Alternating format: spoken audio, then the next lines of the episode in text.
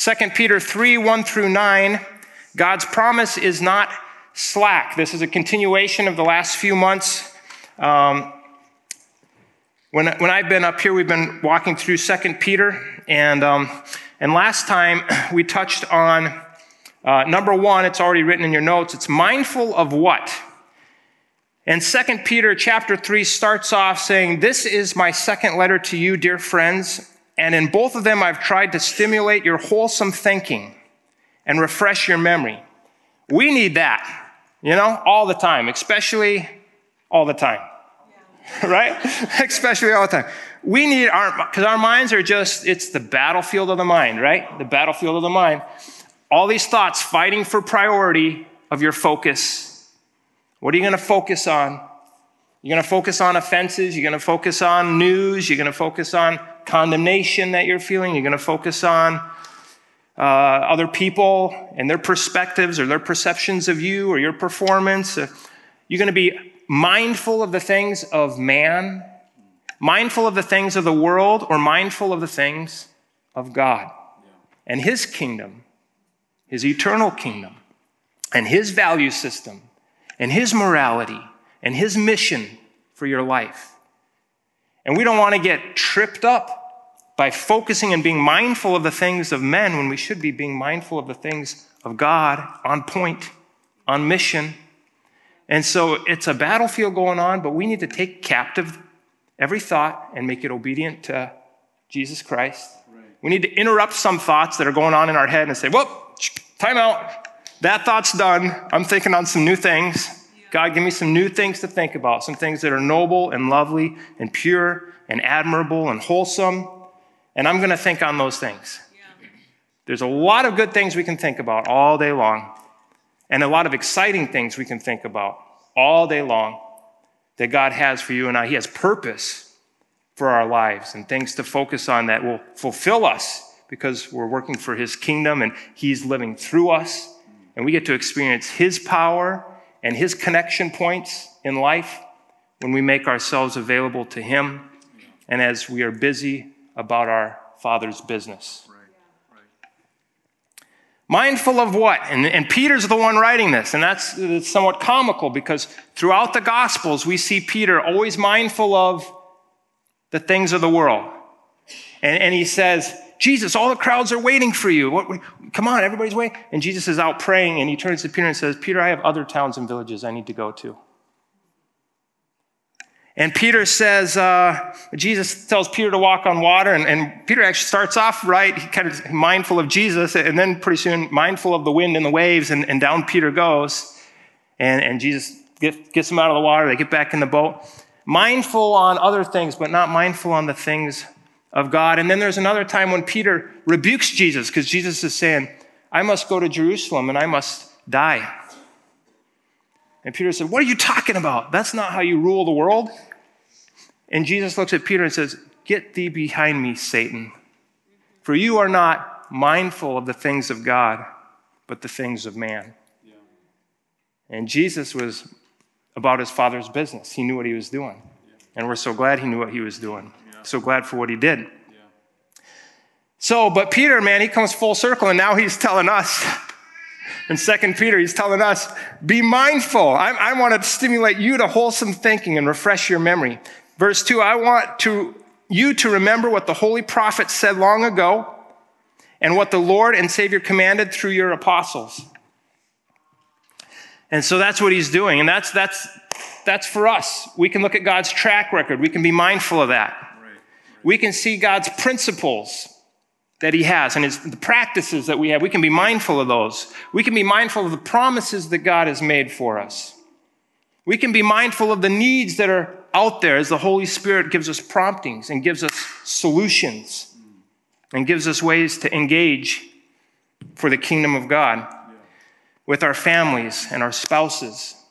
We can be mindful of the love that God has for us, for our spouses. And we can have forbearance.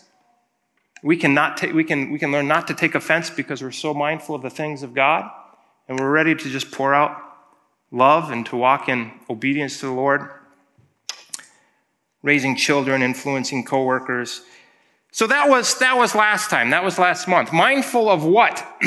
And now we move to number two. What happened to the promise?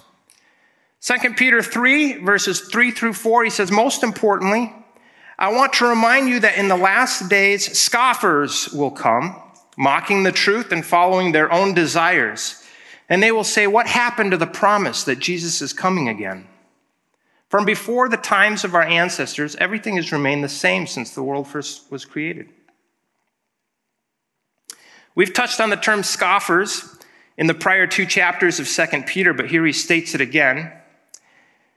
In the last days, scoffers will come, mocking the truth and following their own desire. So scoffers, they mock the truth. They ridicule anything pure or noble or innocent. They make fun of anything that is admirable or wholesome. These scoffers, he's already talked about it in 2 Peter 1, it says they follow their own desires, their carnal nature. They're driven by lust, they're driven by greed, they're driven by pride. They only kind of act and react in the flesh because their spirit is dead. Therefore, they show no restraint, they don't show remorse. You know, the epitome of scoffing, I don't know if you can relate to this. For me, when I think of scoffers, and there's plenty of examples around me at this point, this juncture of my life, but high school is a big time when people endure a lot of scoffing. Scoff fest at a school. And I just, things I remember hearing or seeing other people being scoffed at. You're saving yourself for marriage? What? You a prude? You won't watch this movie? Why? You won't watch this movie. You don't want to see revealing pictures of beautiful women? Is something wrong with you? Oh, he won't say this cuss word. He's afraid to say a cuss word. You goody two-shoes? Mock, belittle, make fun of. But don't you believe in science? You believe in creation? You won't attend our parties? What? You legalistic? You judging us? He thinks he's better than us. Pointing, snickering, laughing, name-calling. Making fun of things that are innocent, things of purity, things of self-control, things that are respectful. You undermine them, scoff at them. And there have always been scoffers. Time of Noah, they scoffed at him for building that ark. They mocked him, crazy man building a boat. They scoffed at Jesus. So you're the Messiah, are you? You saved others, save yourself. Come down from that tree. They put a robe on him, a crown of thorns on his head, said, Hail Jesus, King of the Jews. Scoffing at the Messiah, scoffing at God who came to save mankind. In fact, they knew not that he went willing and purposefully to bear the sins of the world, to bear their sins, to conquer sin and death. And while they mocked Jesus, he said, Father, forgive them, for they know not what they do. Jesus told his disciples in John 15, 18 through 20, he says, if the world hates you, remember that it hated me first. The world would love you as one of its own if you belonged to it, but you're no longer part of the world. I chose you to come out of the world, so it hates you. Do you remember what I told you? A slave is not greater than its master. And since they persecuted me, they will naturally persecute you. And if they listened to me, they would listen to you. No one enjoys being scoffed at, but we should expect it. And we shouldn't be surprised by it. Shouldn't be caught off guard by it. Should not be debilitated by it. Because there's two different sides in this world. We're not all one happy human race. There's two sides. There's two sides. Solomon saw this. He wrote this, Proverbs 29, 27. He says, the righteous despise the unjust. The wicked despise the godly. Beyond political battles, beyond world wars, is a spiritual battle. And certainly you know, men can scheme and nations can form alliances and strategize, but behind the scenes, there's a greater power at work, and that's the spirit of darkness working in the world. In the lives of people all over the world, at the same time to undermine truth, blaspheme the kingdom of God. It's a spiritual presence, a scheming, putting ideas in people's minds, setting up alliances and strategizing. You know, in the last couple of years we had COVID-19. We had a lot of rioting going on. Lots of things worldwide going on. A lot of political change-ups and unrest. And people, you know, and then there's a lot of conspiracy theories, and some of them are probably true, of alliances and things that are going on. But even beyond that and behind that, there's definitely something going on in the spiritual world. There's definitely something going on, and connections being made, and strategies and schemes being laid out. Definitely. Believe it or not, you and I were in the middle of a spiritual battle. Paul understood this. He instructed the Ephesians in Ephesians 6. He said, put on, verses 11 through 13, put on the whole armor of God that you may be able to stand against the wiles of the devil. For we do not wrestle against flesh and blood, but against principalities, against powers, against the rulers of the darkness of this age, against spiritual hosts of wickedness in heavenly places. Therefore, take up the whole armor of God that you may be able to withstand in the evil day, and having done all, to stand. 2 Corinthians 10 3 through 5, Paul writes to the Corinthians, and he says, for though we walk in the flesh, we do not war according to the flesh. For the weapons of our warfare are not carnal, but mighty in God for the pulling down of strongholds, casting down arguments and every high thing that exalts itself against the knowledge of God, bringing every thought into captivity to the obedience of Jesus Christ. Satan would love for us to think that there is no spiritual war, and that everything is simply material. But your spirit and your soul know otherwise. Right.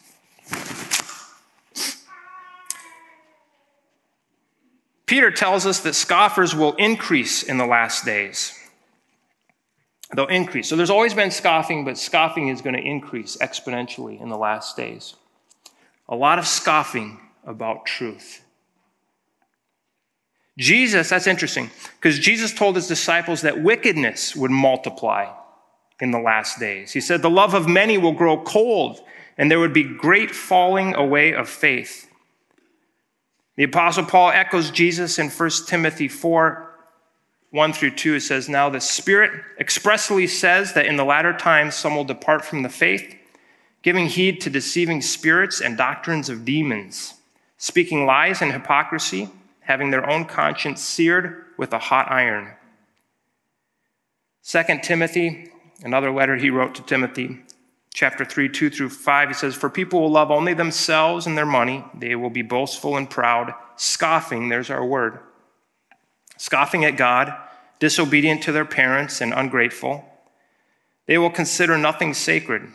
They will be unloving and unforgiving. They will slander others and have no self-control. They'll be cruel and hate what is good. They'll betray their friends, be reckless and puffed up with pride, and love pleasure rather than God. They will act religious, but they will reject the power that could make them godly. Stay away from people like that. That actually kind of jumped out at me. I thought, Christians are just supposed to love everybody and be witnessing to everybody and hanging out with everybody. And yes, we're supposed to love everybody, but Paul actually told Timothy, stay away from people like that. Stay away from people like that. So there's a balance there of knowing and having some wisdom. Church, expect scoffing.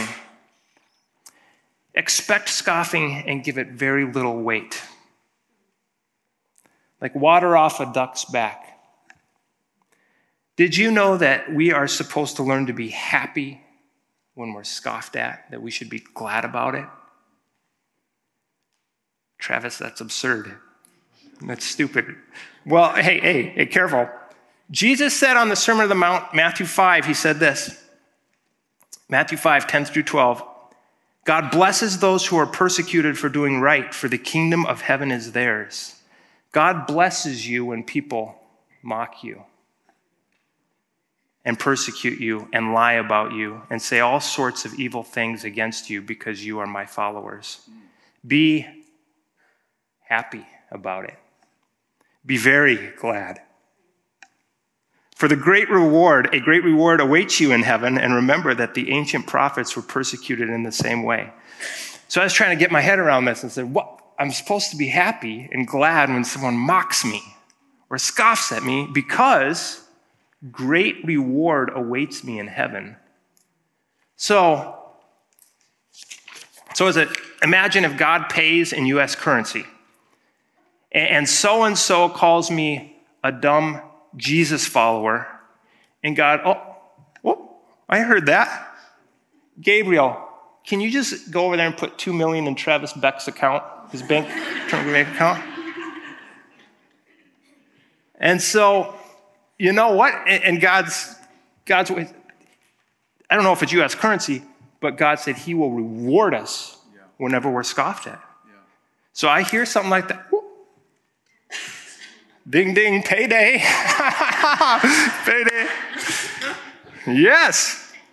We're not out trying to make people mad, all right? That's not the goal. But if it happens, if people persecute us for doing good, we're rewarded for that. That's interesting, isn't it? Wow. Then he provides us, so Peter says this, we're going to get scoffed at. We're going to get scoffed at, and that should not at all debilitate us. In fact, we should actually be happy or glad when that happens. It doesn't feel good, but there's a payoff for it. Yeah. It's like working 1 minute and getting paid for a year. It's not a bad deal, all right? Then Peter says this. So verse 3, in the last days, scoffers will come, mocking the truth, following their own desires. And then he provides us with something more in verse 4, a specific argument that scoffers will use. So let's look again at 2 Peter chapter 3, verse 4.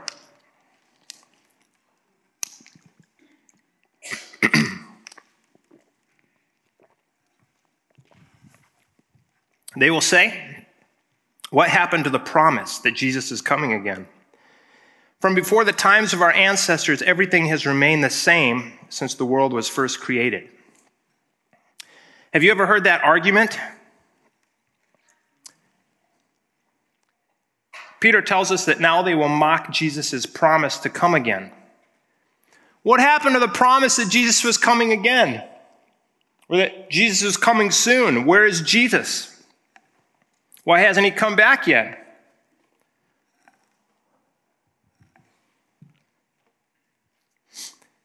You know, maybe some of you have raised that question or thought about, where is Jesus? Because, I've been around a few years and he hasn't come back yet. And I remember my dad reading a book, and then I watched the movie, Left Behind. And I watched that movie, and I was sure that God was going to come back in the next 10 seconds. And I wasn't going to miss it. And I remembered hearing in church that he might return any day now, but I haven't seen him yet. I also read in Scripture, I read Mark, as a kid, I read Mark 13, 35 through 37. Which reads, you too must keep watch, for you do not know when the master of the household will return, in the evening, at midnight, before dawn, or at daybreak. Don't let him find you sleeping when he arrives without warning. I say to you, what I say to everyone, watch for him. Yeah. And I know kids, and maybe myself, who at night was watching through the bedroom window to see, because I didn't want to miss his return or a rapture or whatever is going to happen. And by the way, that scripture is not referencing physical sleep. It's referencing spiritual sleep, those who've fallen away from the faith. It's referencing a heart position of a person who's indifferent to or hostile toward God, not longing for his return. Those who have faith in Jesus will be excited at his coming and filled with joy, unmistakable, unspeakable. So, those who resisted God's love and mercies, who have turned away, who have despised his grace, will be terrified at his coming. Anywho, if you read historical records from World War I, World War II, a lot of people thought that that was probably the end of the world and Jesus would be coming back then, surely, but he didn't.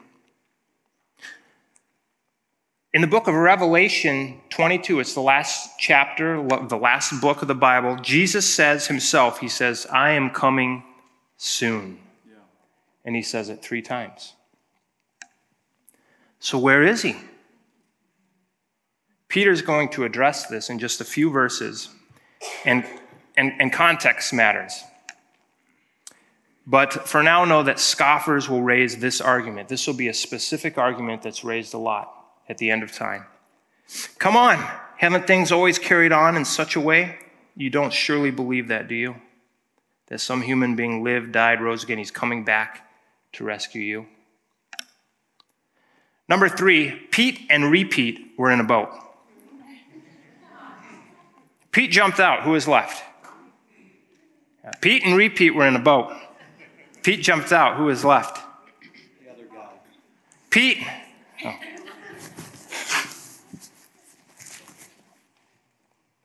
Allergy season is starting. Bless me.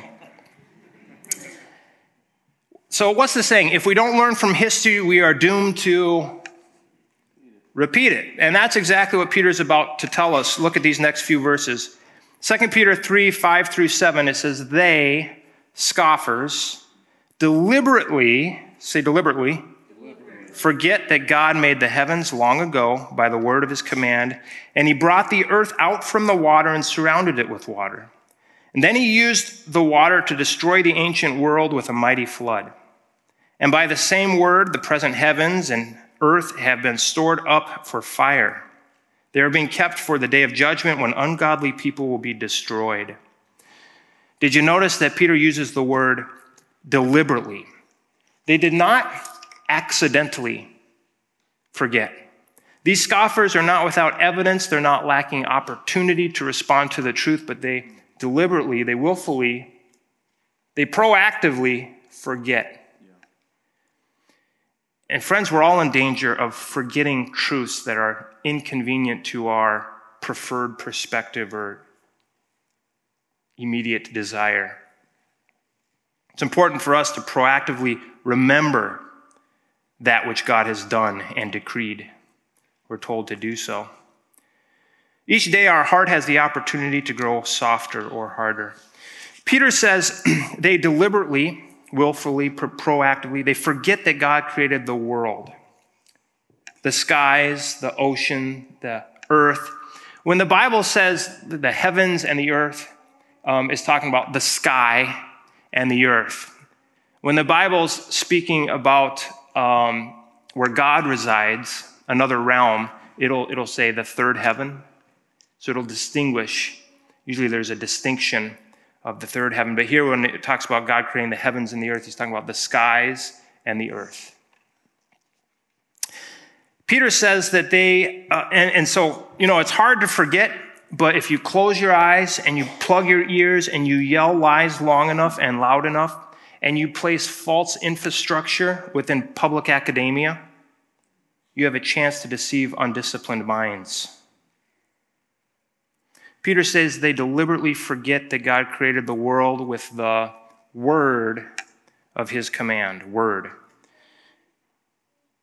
He says that, and that's true, because the very first book of the Bible, Genesis chapter 1, just look at these verses.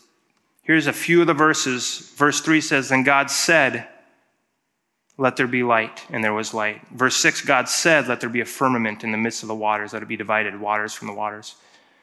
God said, let the waters under the heavens be gathered together in one place and let the dry land appear. God said, let the earth bring forth grass. So forth. Verse 14, God said, let there be lights in the heavens. Verse 20, God said, let the waters abound with living creatures, let birds fly. Verse 24, God said, Let the earth bring forth living creatures according to its kind, cattle, creeping things, beasts of the earth. Verse 26, God said, let us make man in our image according to our likeness, and so forth, with the word of his command. And so God utters a word for something to be created, and within that word is all of the systems, all of the DNA, all of everything that makes whatever it was that he said happen. Yeah. Peter says they deliberately forget about that. They forget about the flood. They willfully forget about the flood of God's judgment. It is extremely difficult to forget the worldwide flood because of geological evidence, because of the oceanic ridges broken up, because of the folded rock layers. I'm not Jay Seeger, but he was here a couple weeks ago, and on Wednesday nights, they're going through creation studies. It's maybe a teaser for you at 6:30.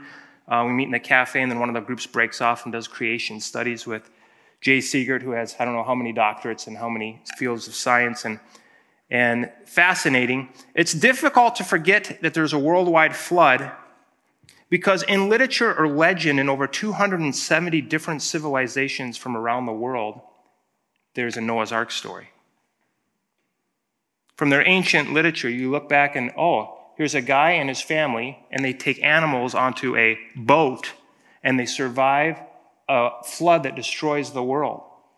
And here's a little chart that just talks about, it just shows a few.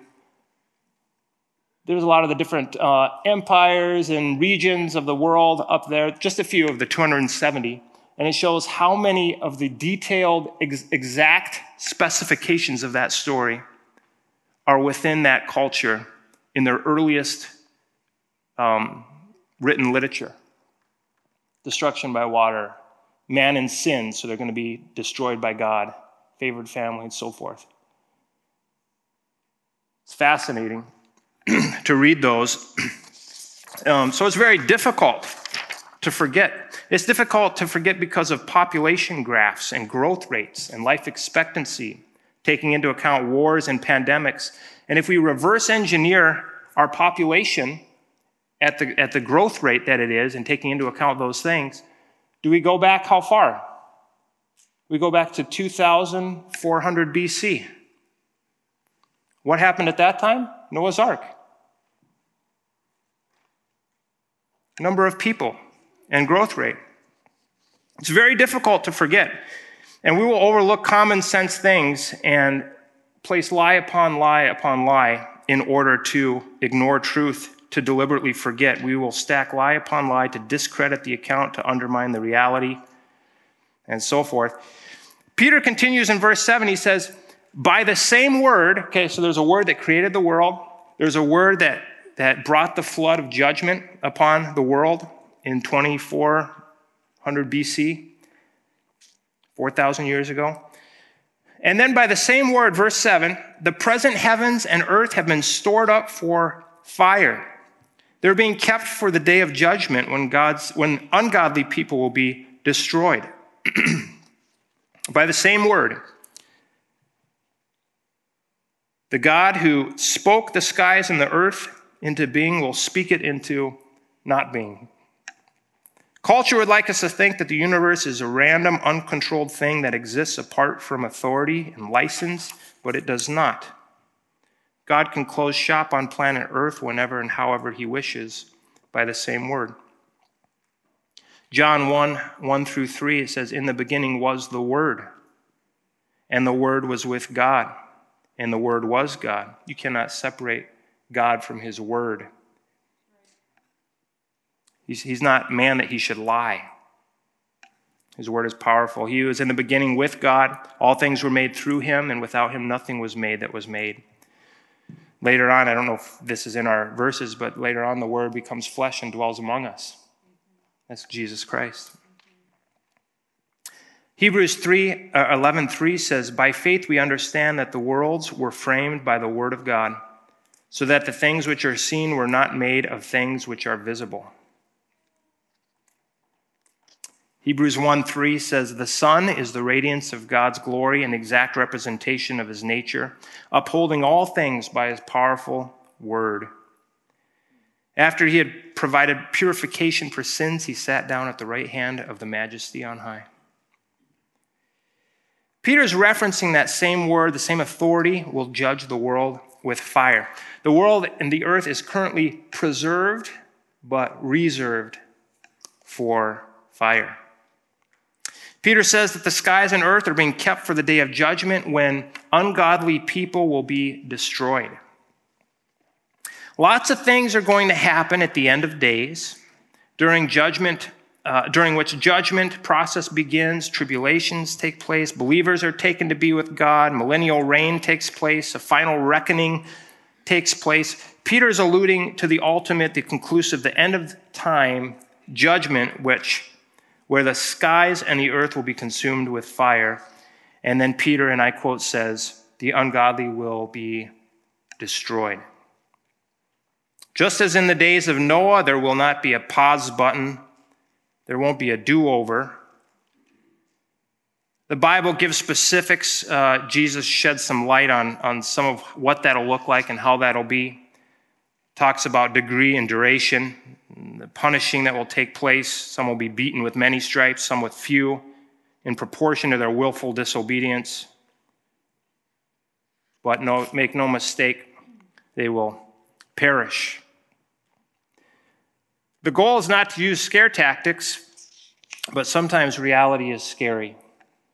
And it'd be wrong for God not to warn us about his perfect justice. It's better that we're aware of the judgment ahead of time. So in answering the scoffer's question as to why Jesus has not come back yet, and why is this day of judgment delayed, why the holdup? Number 4, God's patient love. Continuing with our main text, 2 Peter 3, 8 through 9. And here he shows it to us, right? "But you must not forget this one thing, dear friends.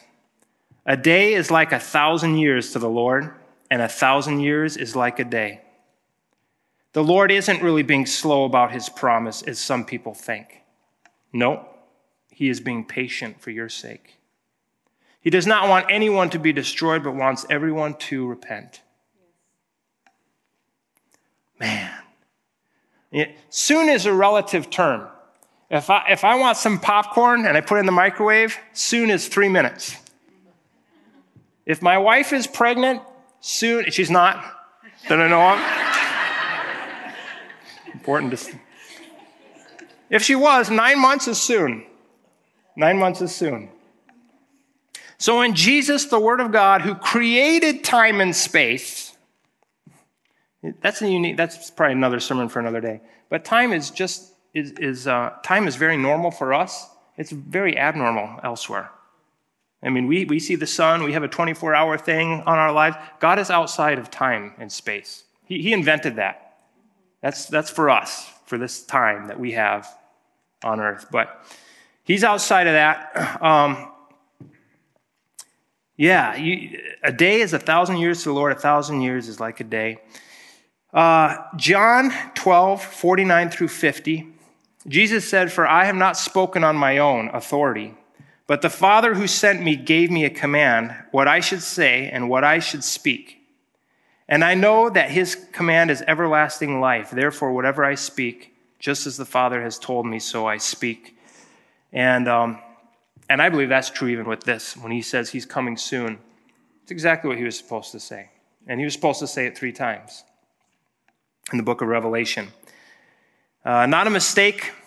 And we don't want to be the person, look at this. You don't want to be the person, we're going to get to some conclusions on that in just a bit. But you don't want to be the type of person who looks to prove God wrong or who tries to find fault with Scripture. You want to be slow in your skepticism and quick in your faith. And maybe you have an analytical or philosophical mind, which is great, and God gave it to you. But it's not wrong to ask honest questions. It's not wrong to seek clarity. But what type of heart do you approach matters with? That's usually the important issue. Yeah. Do you and I approach seeming contradictions with humility and diligence, or with pride and justification? If we approach in the former way, we may not find all the answers immediately, but over time our faith will be strengthened and substantiated. There are those who look for reasons not to believe, and that is not a healthy starting point or a healthy heart position. When a deeper understanding of logic points toward a substantiated faith, it is illogical and rebellious to profess unbelief. Hebrews 11:6 says, "But without faith, it is impossible to please him. For he who comes to God must believe that he is, and that he is a rewarder of those who diligently seek him." A little tangent, but Jesus, God said, "I am coming soon." And this might be helpful. There's a pie chart from the time of Adam and Eve to Abraham. Adam to Abraham is roughly 2,000 years. Abraham to Jesus was 2,000 years. Jesus died on the cross, rose from the dead, and then said, "I'm coming soon." That statement is not air. And it very well could be that we're in the final minutes, the final seconds of the soon. We're 2,000 years right now. Yeah. A hockey game is made up of three periods. You know, first period would rightly be called the beginning. The second period would rightly be called the middle. The third period, one can rightly say they're watching the end of the game. Context matters. He will come at a time when it seems least expected by the world.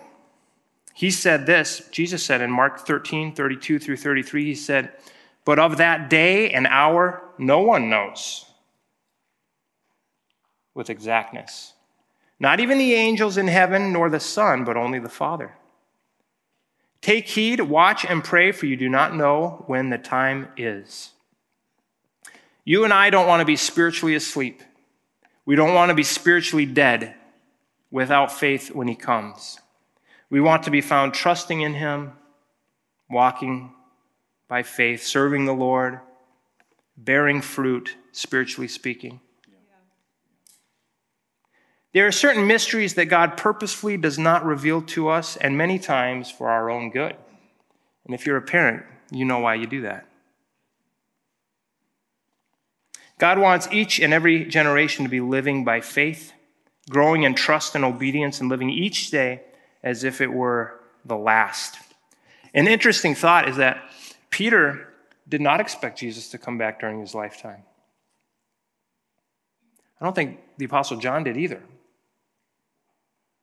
And the reason we know that is Peter, he knew that he would one day die for the gospel. Jesus had revealed it to him in John 21. Jesus, by the Sea of Galilee, he said this to Peter. He said, John 21:18-23, "I tell you the truth, when you were young, you were able to do as you liked, and you dressed yourself, and you went wherever you wanted to go. But when you are old, you will stretch out your hands, and others will dress you and take you where you do not want to go." Jesus said this to let him know by what kind of death he would glorify God. And then Jesus told him, "Follow me." Peter turned around, he saw behind them the disciple Jesus loved, the one who had leaned over to Jesus during the supper and said, "Lord, who will betray you?" Peter asked Jesus, "What about him, Lord?" And Jesus replied, "If I want him to remain alive until I return, what is that to you? As for you, follow me." So the rumor spread among the community of believers that this disciple wouldn't die. But that isn't what Jesus had said at all. He only said, "If I want him to remain alive until I return, what is that to you?" John, who wrote that, was the last disciple to die. All the others were killed before him. And yet it didn't seem that he thought that Jesus was really coming back during his lifetime either. But we don't know when or what day, and we need to be ready. Peter says that one day is as 1,000 years to the Lord, and 1,000 years is as one day. We should not forget this, church. Christ was not lying, and he is not late. He's coming soon, but he's not coming too soon, And he's not coming too late. He's coming right on time. Just like he did the first time. There was prophecies for so long of a coming Messiah, and the Jewish nation thought, oh, is he really coming? It's been 4,000 years. Oh, he came at just the right time. Yes, he did. Our main text, 2 Peter 3:9, says the Lord isn't really being slow about his promise, as some people think. No, he's being patient for your sake. He does not want anyone to be destroyed, but wants everyone to repent. And here we come to the heart of God. He does not want anyone to be destroyed, but wants everyone to repent. This has always been the motive of God, always been the heart of God. He's not against us. God is not against you. Well, life sure is hard, and I don't seem to catch any breaks. And I know a good person that was really innocent, and they were killed and left a family and so forth, and that doesn't make sense. And God is not against you. God is not against people. God's patient love is conveyed time and time again throughout the pages of Scripture. Beginning in the Old Testament, here's a couple references. Ezekiel 18:23, it says, "Do you think that I like to see wicked people die, says the sovereign Lord? Of course not. I want them to turn from their wicked ways and live." Yeah, that's good. 1 Timothy 2:4-6, "Who desires all men to be saved and to come to the knowledge of the truth. For there is one God and one mediator between God and men, the man Jesus Christ, who gave himself as a ransom for all to be testified in due time." Paul wrote in Romans 2:4, "Or do you despise the riches of his goodness, forbearance, and long-suffering, not knowing that the goodness of God leads you to repentance?" It's not the wrath and the threats of God, but it's his goodness and kindness that draws us to himself. He's the good shepherd. And we can either be sheep or goats. Say, "Take care of me. Take care of me, God. I entrust myself to you," or "Screw you, God. I'm not going on my own." Jesus comes just as the prophets, Jewish scriptures predicted. He dies on a cross for your sins and mine, give his life as a ransom for many. Not in a make-believe land or somewhere in fantasy or outside of space and time, but in real time on earth, just outside Jerusalem for all the world to take notice. Someone might argue, why doesn't he just save everyone anyway, even apart from their rebellion and resistance? But that is a foolish and irrational argument, for we would then cease to be human at all if he did that. God would violate the autonomy that he's given you and I to possess. Our relationship with God would cease to exist because our will would no longer be unforced and volitional, but mechanically programmed or erased. Yeah. Peter says that God does not want anyone to be destroyed, but wants everyone to repent. The ball is not in God's court. The ball is in our court. Someone here may ask, or online may say, what does repent mean? Or what does repentance consist of? And the original word in the Greek was metanoia. It means to change one's mind. It signifies a change in the inner man. Biblical repentance involves the heart. It's the spirit and the soul of an individual. Repentance is not reciting some religious words, though you might express your decision audibly. It's probably helpful to do so. Repentance is not a physical behavior, though one's decisions will begin to influence the way a person lives as time goes on and little by little. Let me tell you what repentance looks like, or what Scripture says it to be. Repentance involves a turning to God, and that can happen in a moment, in a split second, and the implications are eternal. I stop trying to justify my own thoughts and behaviors, defending myself and my goodness or my worth or my value. And instead, I choose to accept the mercies, the forgiveness, the graces, the love of God as provided for through Jesus Christ. When I repent, I'm entrusting myself back to God. I'm placing myself under his care and his authority. I'm adopted into his kingdom. When I repent, I surrender my rights, as it were, and instead become a disciple of Jesus Christ. And I allow his Spirit to teach me and his word to teach me day by day. I allow his Spirit to lead me, to comfort me, to correct me, which I need a lot. Essentially, to have ownership over my life. Mark 8:36, Jesus said, "What do you benefit if you gain the whole world but lose your own soul?" Matthew 10:39, Jesus said, "If you cling to your life, you will lose it. But if you give up your life for me, you will find it." And what a life we find in Jesus. You find a peace that surpasses human understanding. You find a joy that resides somewhere in here, even in the darkest and gloomiest of times.